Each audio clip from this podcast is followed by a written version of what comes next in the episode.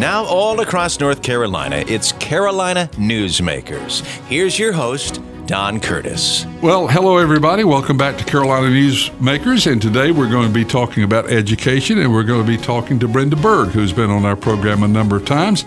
She's the president and CEO of Best NC, which is a, an advocacy organization which was formed by a number of business and civic leaders across the state of North Carolina. It's a nonprofit, nonpartisan coalition of business leaders who are committed to improving North Carolina's public education system through policy and advocacy, and they have uh, just done a marvelous job there. How long has this been going on, Brent? I forgot now. Four, About five, five years. Five years, mm-hmm. yeah. And they said she couldn't keep a job.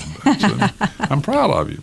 You. Uh, but there are a number of things that uh, they're working on and concerned with, and uh, the thing that I've always enjoyed about them is they always uh, celebrate uh, the uh, the achievements, and yet they also at the same time look ahead and say, okay, what else can we do?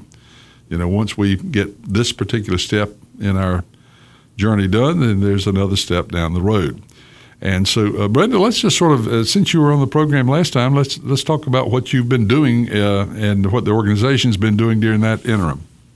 Well, we've been very busy, and the timing's great because just this week we launched a statewide initiative called uh, Teach NC to help recruit teachers into the profession. We have a lot of critical vacancies across the state. Um, and the timing for this makes perfect sense because we've spent the last couple of years trying to help uplift the experience of being a teacher, helping create better pathways for principals, for school leadership, for teacher leadership opportunities. So retention is, is equally important. To fill the vacancies, having a, an initiative where we can really lift up the teaching profession and provide uh, very clear pathways into the profession is, is exciting. So teachnc.org launched just this week. Well, you know, it's interesting. North Carolina, as we've uh, talked about numerous times on this program, is an interesting state in the sense that we have the very fast growing areas like Raleigh Durham and Greensboro and Charlotte, Greenville, Wilmington, Asheville, and then we have some 80 counties uh, thereabout that are actually either uh, losing population or standing pat. And some of those counties are very small, so it's very difficult for them to have a um, a great school system. We have one county that has, I think, less than 5,000 people in it. That's right. And so uh, my church has 5,000 members in Raleigh. So, uh, so uh, I would guess that one of the big challenges you have is finding school teachers in particular fields for those school systems that are small and in isolated areas. That's right. Rural areas, urban schools, uh, Title I schools, but specifically STEM and special education statewide. Uh, about 50% of our high school students actually don't have a fully licensed math teacher, so they're being taught by a persistent substitute. Often happens in these rural communities. A, a, a recent example, we've been looking at Robeson County, and they report having, I, I want to say, 190 positions that they frankly don't need. They have extra PE teachers, for example, but they have over 100 positions that are vacant. So they have enough teachers, but they don't have enough of the right teachers. And I think that's a great example of what's really happening statewide is we have a lot of people who want to teach, but we need to do something different to get them into those hard to staff schools and subjects. Well, one of the things that, uh, uh, particularly in the STEM area, of course, most of the, uh, the graduates of colleges that are in the STEM courses, the science courses, the math courses, the technology courses, and such, uh, they look at uh, job opportunities and they can make more money and in many cases satisfy their professional desires better in the public sector than in teaching. That's exactly right. So that's a problem. Yeah. Okay, so here's here's something I've always wanted to ask. In colleges uh, universities, a lot of them use ad hoc professors, adjunct. I'm sorry, ad hoc, but I guess they're also ad hoc, but adjunct professors to come in and uh, one they're they're taught by the course but they fill in gaps where the university or college may have an opening. Have have we ever had any effort to do the same in uh, communities that uh, are looking for math teachers, where you bring in a teacher to teach one course a day or two right. courses a day? We do, and I think our best example of that is you can be a CTE cor- course teacher in your field of expertise. So it could be um, economics or um, uh, welding or something that's specific to your field. Um, there's been a conversation about having community college math teachers, for example, come into high schools. The fact of the matter is, our community college teachers are not taught very well or not paid very well either, and so they're having vacancy issues as well. I think for for me the biggest concern is is we um, there is the the knowledge that you need to be a teacher, but there's also the skill to be a teacher. If if it were that easy, we would we would have 100% of our third graders reading by the end of third grade. But it's it's it's a very difficult profession, and so pairing up people who really do understand math with the talent to actually run a classroom to have that multitasking skill and understand, um, you know, discipline and p- course planning. It, it's really not as easy as just taking somebody who knows how to add and put them in the classroom. So it's a, it has to be the right balance between finding people who have the skill within their field, but also the talent as a teacher. That's an interesting uh, observation. So, of those two, of those 2 mm-hmm. of knowledge of the of the particular field and the skills of teaching, which one do you think is more important? You're going to put me on the spot here. I think it de- the answer would say it depends. It would be sort of like asking me about class size. It depends on the teacher. It depends on the subject taught. But um, obviously, if you're talking about physics, you really have to understand physics to get students to be excited about it. There are um, great examples of elementary school teachers who maybe don't know the, the history content that they're teaching, but they're just really inspiring teachers. So it really depends on the level taught. Well, I've talked to a number of, uh, of uh, got uh, uh, admissions directors at various and sundry colleges and universities through the state. I participated in a seminar on that, and almost all of them said the same thing about school systems, which I thought was interesting. And they said that the very top students, there's very little difference from a very uh, a school system that may be challenged and a school system that has an extra curriculum. The, the top students always end up finding a way uh, to guide their course. Uh, do you find that? Well, there are. There's. Um, I hear. I hear both. I actually have had really important conversations with students who have been in uh, low performing schools, but the top of their class, and really felt like they weren't as ready for college as they had been promised that they were. So we do know that there's. Um, a grade inflation aspect of, of lowering the bar in certain certain places, and so if you come into say at Chapel Hill and you've been always told that you're number one in your class, but you really haven't had the same exposure that a student at, say, a, a magnet school in, in Wake County had, um, it's it's you're not going to be as ready. What what I think those students do have that probably excels beyond their peers is grit, right? Yep. These are these are kids who have grit and tenacity, and they they've achieved it kind of against all yep. odds. So that can even the playing field. Well, they were all universal in the same comment that after you got by the very top students, right. there was a decisive difference between the preparation and the better, so-called better high schools, the more complete high schools, and the smaller high schools. But they said the very tip top, uh, maybe the top five or six students, uh, they all seem to find a way. And you use the term grit. I think that's the difference. Mm-hmm. They they find a way.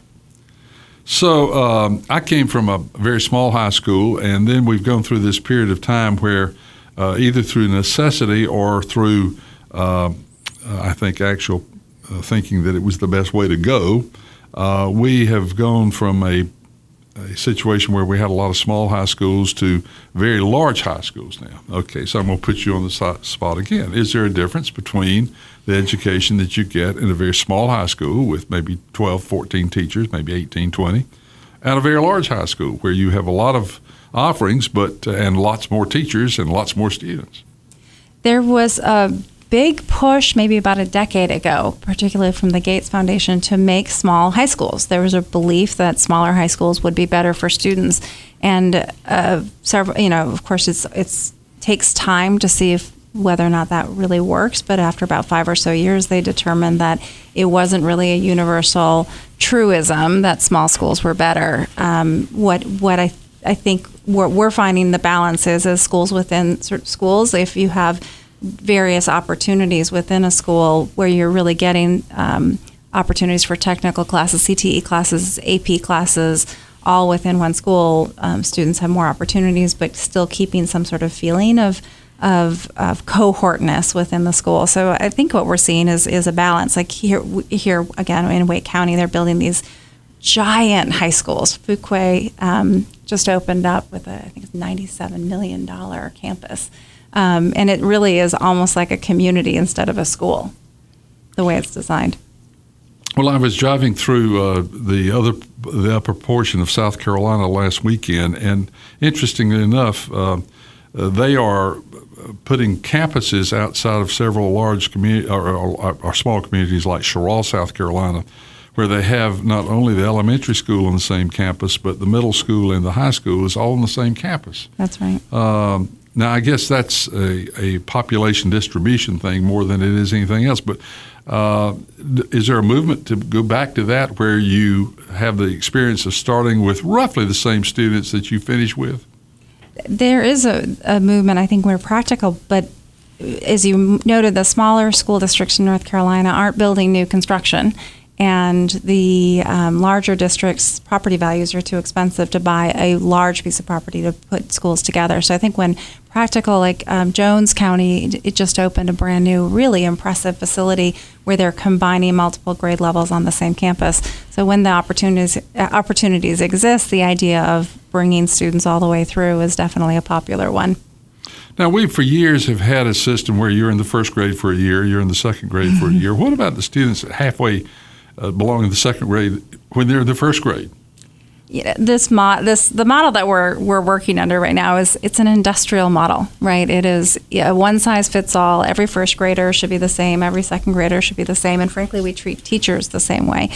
I, we need to move away from that point blank. We need for students that are are able to move on faster to be able to move on faster in one subject and maybe move slower in another subject. So the idea of students moving through at a competency based level and, and a personalized level, I think that's the next generation of education. And I think it can happen here in North Carolina. We're a long way from that, though. We? yes, we are. Because that, that, that's a revolutionary change in the way that you hire teachers and classrooms are built and so forth. Our guest is Brenda Berg, who's president and CEO of Best North Carolina, an advocacy group for education, and we'll be back with more right after these messages. Thank you for keeping our country free. I'm happy you looked out for our country. It seems we are all more aware of what service to our country really means. Does anyone know what a veteran is? You must be brave to go in the Army. Now it is possible to say thank you directly to America's veterans. Just log on to thankyouveterans.org, select an e-card, and send a personal message of thanks. Please know that you will be in my prayers always. I wanted to do something to let them know how I feel. I'm glad to say I'm an American because of you. There are 26 million veterans living in America, from World War II to Afghanistan and Iraq. Let a veteran or someone in the military know you appreciate their service. Visit thankyouveterans.org, a public service of Paralyzed Veterans of America. We continue with Carolina Newsmakers. Here's Don Curtis. We're back with Brenda Berg, who's the president and CEO of Best NC, a uh, nonprofit, nonpartisan coalition of business leaders who have uh, taken as their task to uh, serve as an advocate for uh, improving the public education system uh, in North Carolina, and they do a pile of research and have uh, advocated for different programs. And this week they just launched Teach NC, which is a, a, a uh, I guess has its, its, mission to find teachers. That's right. so now, how are you going about that? Well, so it's a really a three pronged approach. First, first we know that a lot of people want to be teachers and they just don't know how to get there. Um, there, there are two two barriers. One is the perception of teaching is really outdated. So somebody thinks in their head, I want to be a teacher, and they start talking to folks, and they say, oh, well, you know, those who can do, those who can't teach, right? That sort of old that old tagline. So part of this campaign is really to remind people that the teaching profession is exactly what Gen Yers and millennials want. It's challenging and interesting and every day is a different opportunity. So uplifting the profession to where it belongs in terms of, of a, a viable profession.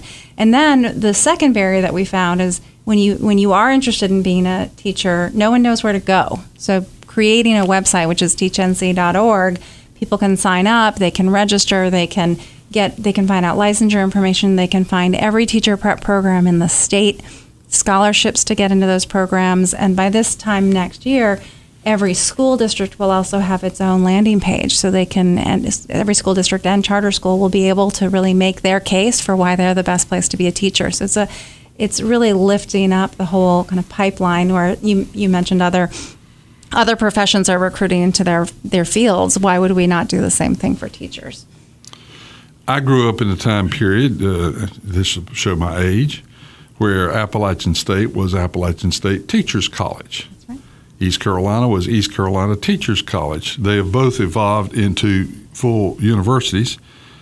Um, have they totally forgotten their roots, or are they still uh, uh, turning out more teachers than, say, other uh, of the uh, public institutions in North Carolina? Or have they just gotten trapped into this thing that uh, teaching is just sort of a sideline?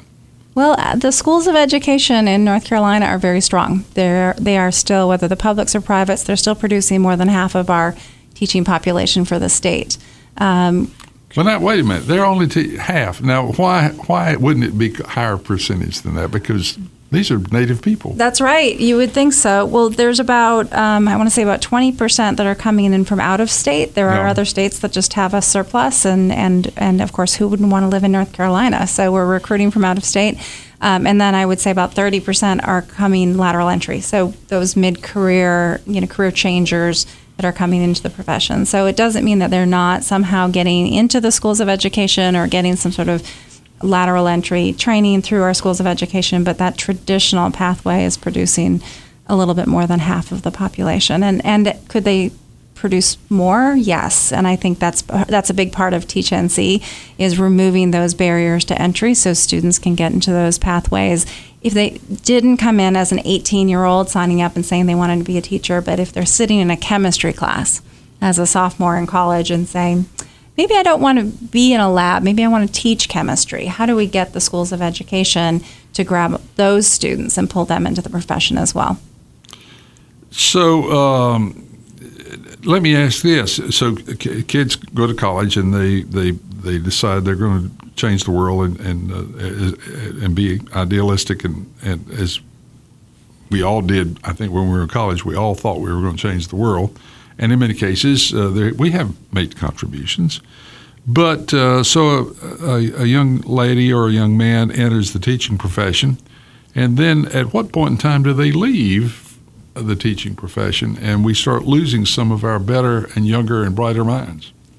Well, the the research is and why? It, well, exactly. the, the why is the important part. I think there are there there are you lose a, a, good percentage of teachers or a bad percentage of teachers the first five years. It's, it's not as bad as people thought it was a few years ago. The research is showing it's about 25, 30% of student of teachers are leaving by the end of the fifth year. And the reasons that we are hearing are, are pretty simple, and they're the same reasons that people leave other professions. They're leaving because they don't have a great principal and they're leaving because they don't have a career path. You become a great teacher, and just like any of us, you want to do more of it. You want to have a gr- greater impact, a bigger impact, and you don't want to have to leave the classroom to do it. So, those are the two kind of main early and mid career reasons people are leaving, and those are the two of the big issues that Best NC is working on great school leaders and career opportunities for teachers. Um, the other reason they're leaving is there's this sort of point around 25 years where the pension system is really pushing you out of the system. It it's it actually for for a period of time you're actually losing money every day you're teaching, and there's this incentive to leave the profession, and now you're you know mid to late 40s or early 50s and you can go on and have another career while while getting your benefits. So it's a it's a it's a good reason that's always bothered me a little bit because I think the pension was set up to as a career incentive, but the truth of the matter is, uh, it was pushing people out too early. That's right. Uh, so, uh, is there any movement to change that? I, we can't change the promises we've made to those who are in the system. I don't think. Absolutely not. And the ben- the benefits are important. I, I, don't get me wrong. The, and the benefits that people have been promised are important. There are some interesting ideas, though, about how can we get uh, a, a, teacher who would otherwise leave the profession for this reason to come back in. So there's legislation this year. Again, it's just um, a pilot to see how this will work. But how could we get a teacher who has left, who's a really capable um, math teacher, have them come into a hard to staff school, keeping their pension, but then also coming in at the lower end of the pay scale. So combined, they would be making more than if they had just stayed in the profession. So, how can we incentivize some of our retirees to come back into the profession?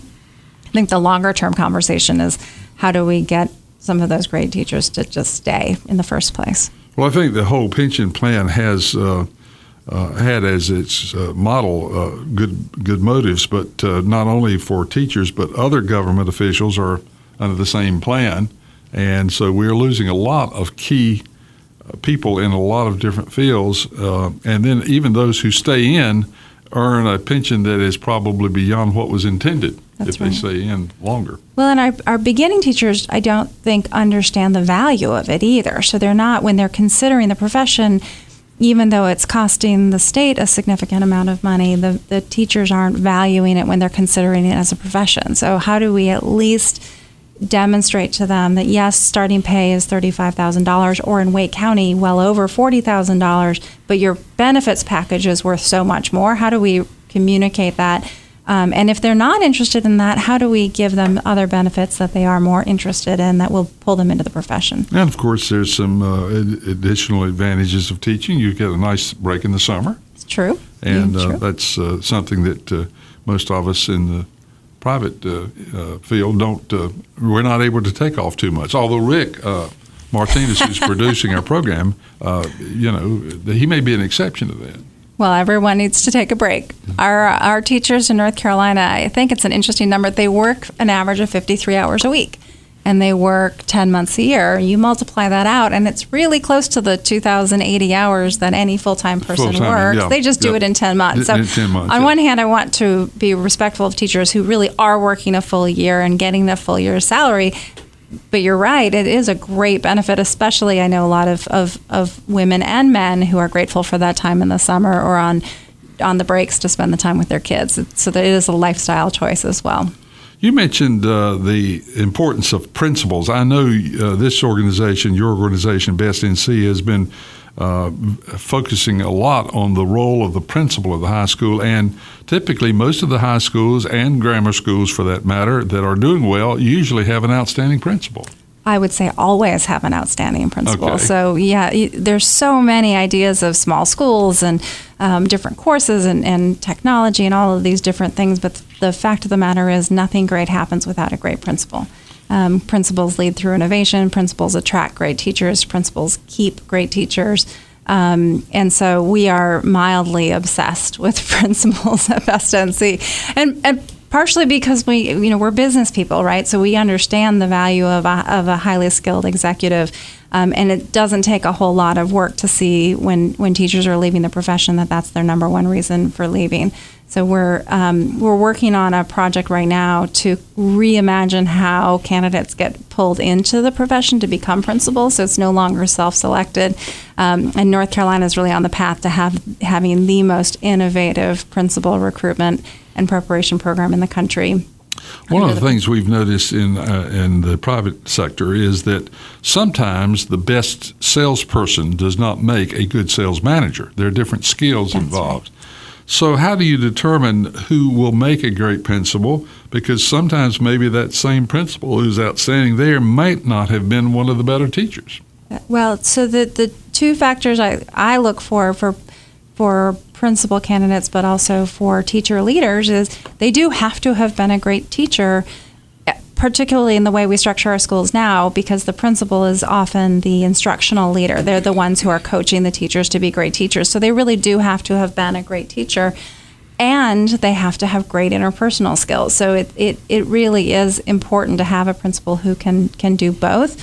Um, like any organization, an executive can quote hire out some of the things where they're they're weakest. Maybe they're not great at operations, or um, maybe they want somebody else to to be the cheerleader to the community. But but but those two factors of being really great at hiring people and supporting adults, but also being a great teacher, I think are, are fundamentally important and a great principal. What's the average age of a principal in North Carolina? Do you happen to know that? I happen to know very little about. I mean, the data are very limited on principals. No. We actually don't even have a turnover rate for principals in North Carolina. We know we have about uh, 2,700 principals. It's it's not a, a a number that's so big that we couldn't figure these things out. But there really are not any good data about principals right now. That's interesting.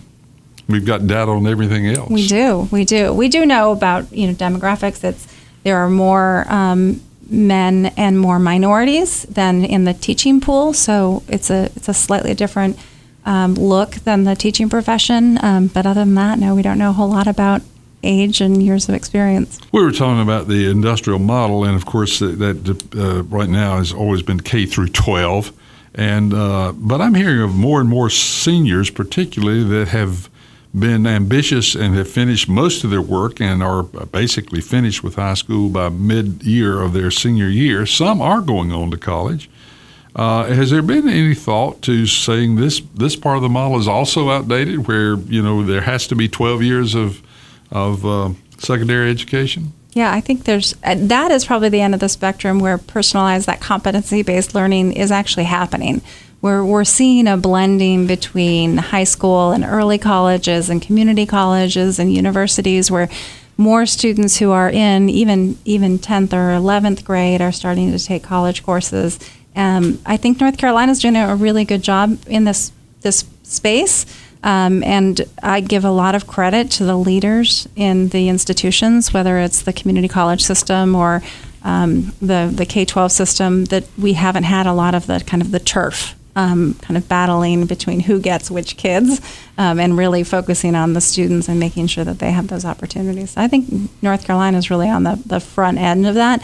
We'll probably have to get to a point, where we make that a little bit more seamless, but think the, the students are leading us in this in this one. We have had uh, people, guests on this program from numerous fields who keep talking about broadband access across the state of North Carolina. North Carolina is probably a little ahead of most states as far as broadband, but then we have pockets of areas that are without it. Uh, this is an important opportunity for students in the underprivileged areas to have access That's to right. more uh, educational matters. Yeah, North Carolina, I believe we're the very first state in the nation that has internet connectivity in every classroom in the, in the school in the in the state. That's uh, incredible. And yet, because we are such a rural state, we have so many kids who are leaving the school building at the end of the day and they're going home and they don't have access at home. So it's hard to do homework. Um, so that push for broadband access, I think, is really important. And then we're hearing of, of the parents benefiting from it, right? You're applying for jobs or, or working an online job. Um, getting access into the home, I think, is, is an important part of, of, frankly, education, but also the workforce. Now, there's some uh, legislation that's going to push this a little bit forward. Uh, is it enough, or do we need to push this faster? I'm happy with the, the legislation that's moving through right now. I think we've have the right coalition of people pushing um, pushing hard for broadband. It has to be balanced with industry needs. Um, so I'm, I'm looking forward to seeing where, where they can go with it. So you're getting ready to leave uh, this program here in a few minutes. So what's at the very top of your list right now? What what are you most concerned about today? Well, today I'm still obsessed with teachnc.org because we're just launching it this week. And it is the beginning of the school year. There are a lot of vacancies. So the more I can help promote what a great profession that we have and, and pulling potential candidates into the profession, this is this is my this is where I'm leaving today and this is what I'll be working on for the for the next foreseeable future. And your website address, if people would like to know more about BestNC, is bestnc.org. You can also find lots of information data at ncedfacts.org. Brenda Berg, thank you so much for being with us. Our program this week has been produced by Rick Martinez, and we will have another interesting guest, I'm promised, again next week on the same group of stations all across North Carolina.